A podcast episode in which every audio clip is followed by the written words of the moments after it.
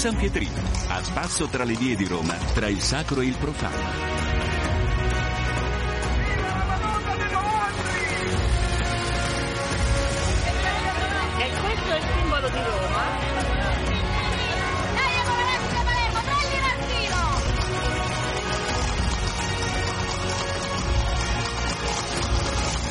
È in corso la rassegna culturale Luce sull'archeologia, il ciclo di incontri sulla storia di Roma che si tiene al Teatro Argentina. Il tema di questa decima edizione è la villeggiatura nell'antica Roma, l'ozium come sentimento sublime di bellezza ed esperienza di civiltà. Il 14 e 21 gennaio hanno avuto luogo i primi due appuntamenti e il prossimo è previsto per domenica 11 febbraio, sempre alle ore 11. Per illustrarci la rassegna è con noi il professor Massimiliano Ghilardi, docente di archeologia cristiana al Pontificio Istituto Patristico Agostinianum e alla Pontificia Università Gregoriana, direttore associato dell'Istituto Nazionale di Studi Romani. Professore, benvenuto.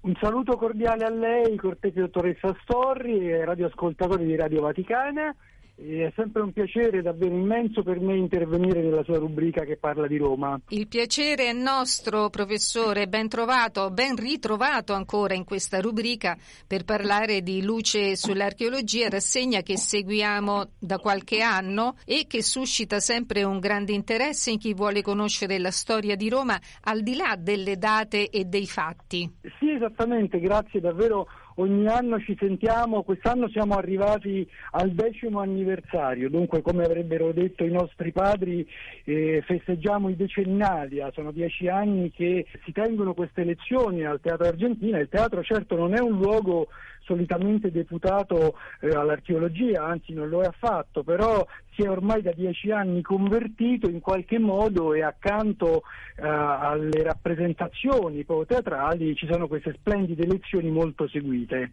Il tema di quest'anno è la, diciamo così, villeggiatura degli antichi romani, intesa come scelta di luoghi dove sentirsi bene e cosa fare nel tempo libero. Quindi già nei due incontri all'Argentina si è parlato di paesaggi, di campagna. Il prossimo 11 febbraio quali aspetti prenderà in considerazione? Ecco, sì, ha fatto bene intanto se posso tornare un secondo indietro a, a dire che il titolo è, come dire, eh, apparentemente strano perché parliamo di villeggiatura. Non siamo riusciti a sottrarci al fascino di parafrasare eh, in teatro, il luogo così, a parafrasare le opere di Goldoni, come, se, come è noto Goldoni dedicherà alla villeggiatura eh, un'opera poi nel 1756 e qualche anno più tardi, nel 1761, una vera e propria trilogia, le smanie per la villeggiatura, le avventure della villeggiatura e il ritorno dalla villeggiatura.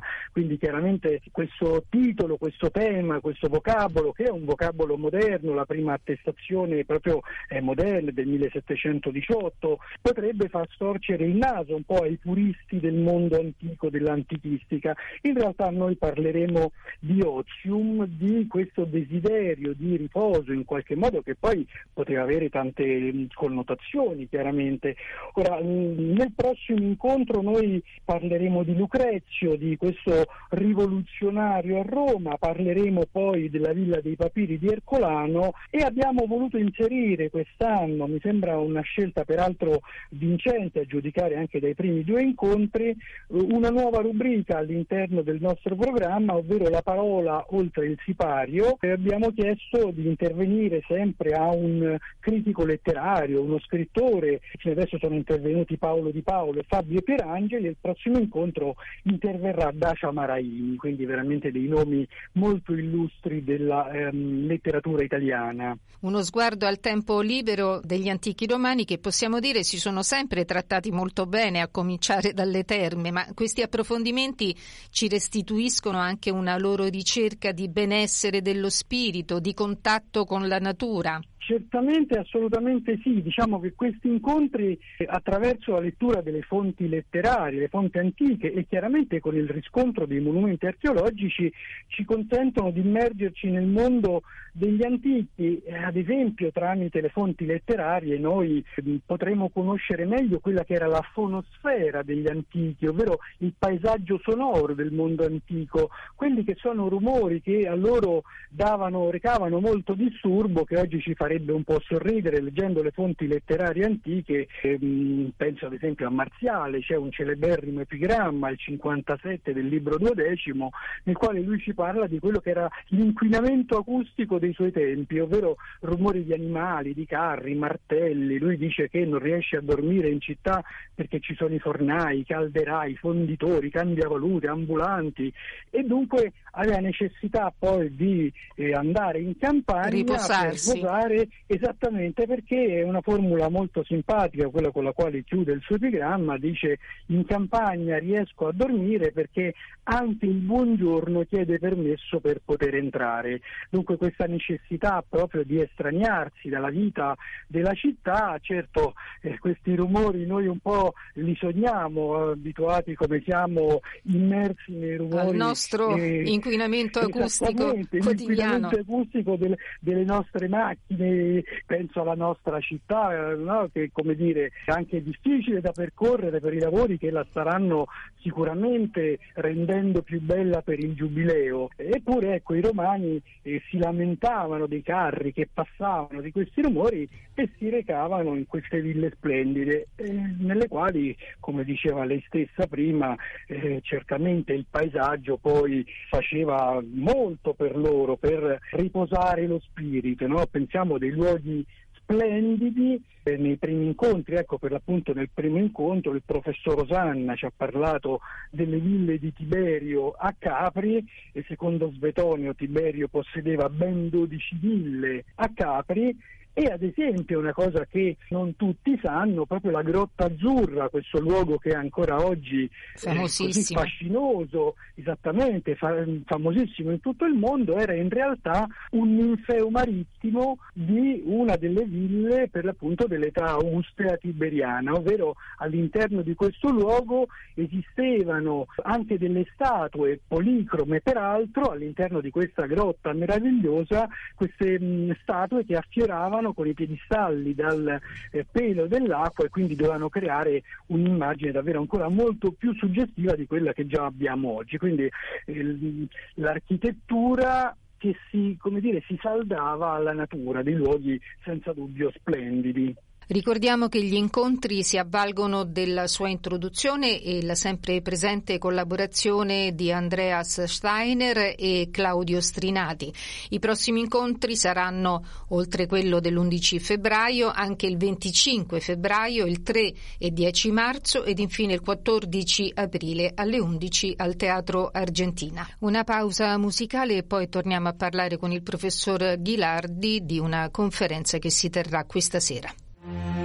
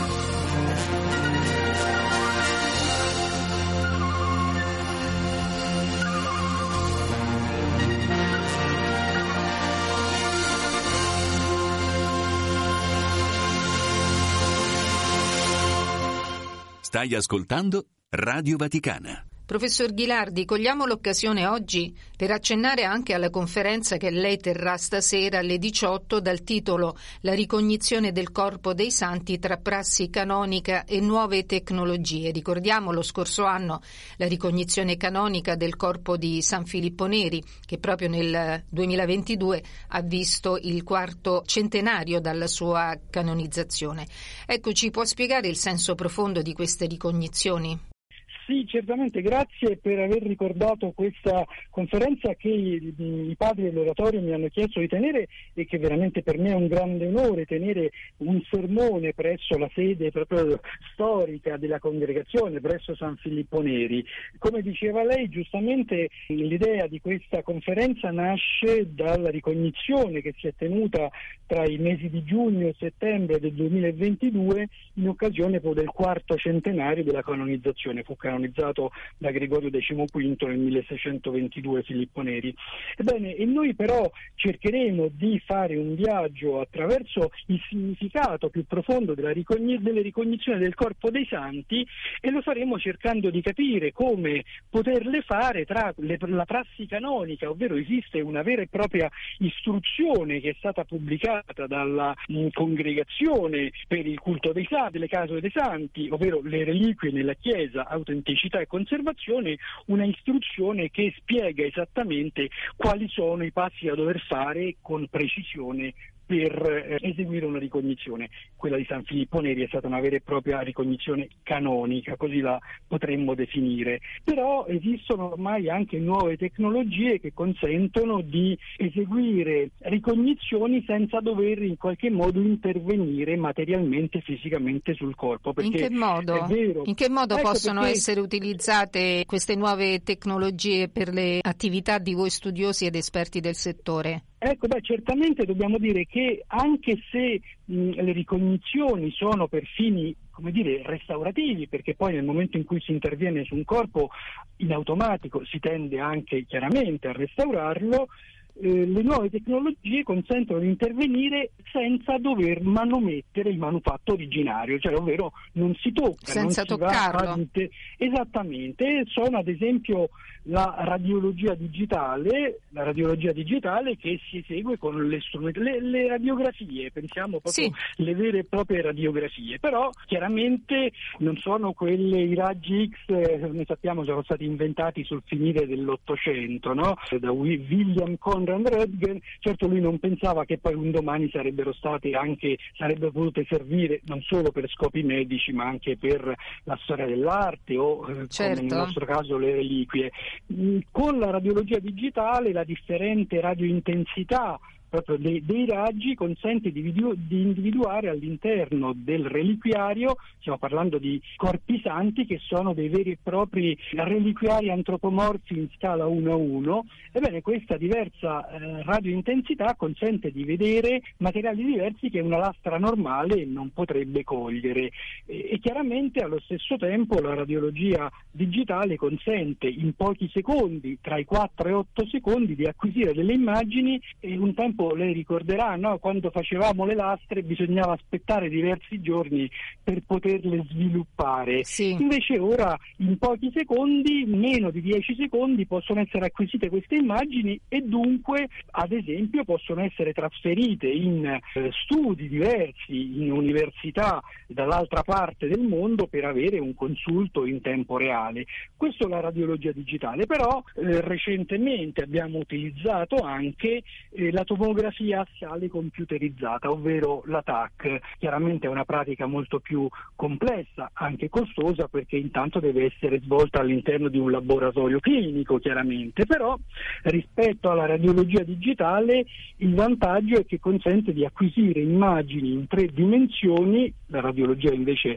restituisce delle immagini bidimensionali, per così dire, certo. e dunque, ci, e dunque ecco, ci consente di dissezionare il corpo nei tre principali piani anatomici, ovvero il piano sagittale che divide il corpo in una parte destra e una sinistra, il piano coronale che divide il corpo in una sezione anteriore e una posteriore e quello trasversale o assiale che permette di dividere il corpo in una sezione superiore e una inferiore. Chiaramente spostando poi questi piani si ottiene una visione tridimensionale che, che è utilissima chiaramente. Noi forse molto più celebre di quelle che vengono fatte sui corpi santi, in realtà ne è stata fatta solamente una sino ad oggi, abbiamo voluto farla sul corpo di mh, mm, Santa Costanza di Civitavecchia, la copatrona di Santa Civitavecchia, molto più celebri sono quelli che ad esempio al Museo Egizio di Torino stanno facendo sulle mummie. Sì, eh, sì. Pensiamo che esatto, no? un tempo dovevano essere eseguiti dei complessissimi sbendaggi, si dovevano sbendare le mummie, ma poi chiaramente non si potevano ribendare, quindi come rimanevano degli oggetti eh, privi no? della loro, dicevamo prima, della, della loro autenticità. Ora invece con la tomografia assiale computerizzata le mummie non solo non vengono eh, sbendate, ma eh, hanno la possibilità di essere indagate in modo assai più profondo. Al Museo Egizio di Torino, ad esempio, c'è il caso di una mummia, quella di Merit, in cui senza doverla mh, aprire è stato anche possibile ricostruire e riprodurre il corredo che aveva indosso riproducendo con una stampante laser 3D tutti i monili che le erano stati applicati. Quindi la tecnologia chiaramente ora consente delle Importante, cose che sì. eh, esattamente. E, professore, questa conferenza è aperta a tutti? Certamente sì, è aperta a tutti e presenteremo ecco, oltre queste nuove tecnologie anche i dati principali della, eh, dei risultati della ricognizione al corpo di San Sì. Filippo Neri. Questa sera alle 18 presso la sala ovale del refettorio borrominiano della congregazione dell'oratorio San Filippo Neri, via della Chiesa Nuova 3, a Roma la conferenza dal titolo La ricognizione del corpo dei santi tra prassi canonica e nuove tecnologie. Professor Ghilardi, grazie per essere stato con noi e per aver condiviso questo suo sapere. Grazie a lei, cortese dottoressa, è sempre un piacere essere in studio con voi. Stai ascoltando Radio Vaticana. Era il professor Massimiliano Ghilardi, docente di archeologia cristiana al Pontificio Istituto Patristico Augustinianum e alla Pontificia Università Gregoriana, direttore associato dell'Istituto Nazionale di Studi Romani. E termina qui anche questa puntata del San Pietrino. Continuate a seguirci in diretta o riascoltate le nostre trasmissioni in podcast, scaricando le app Radio Vaticana e Vatican News. Vi auguro un buon proseguimento di ascolto con i programmi del canale italiano della Radio Vaticana. Un saluto da Eliana Storri.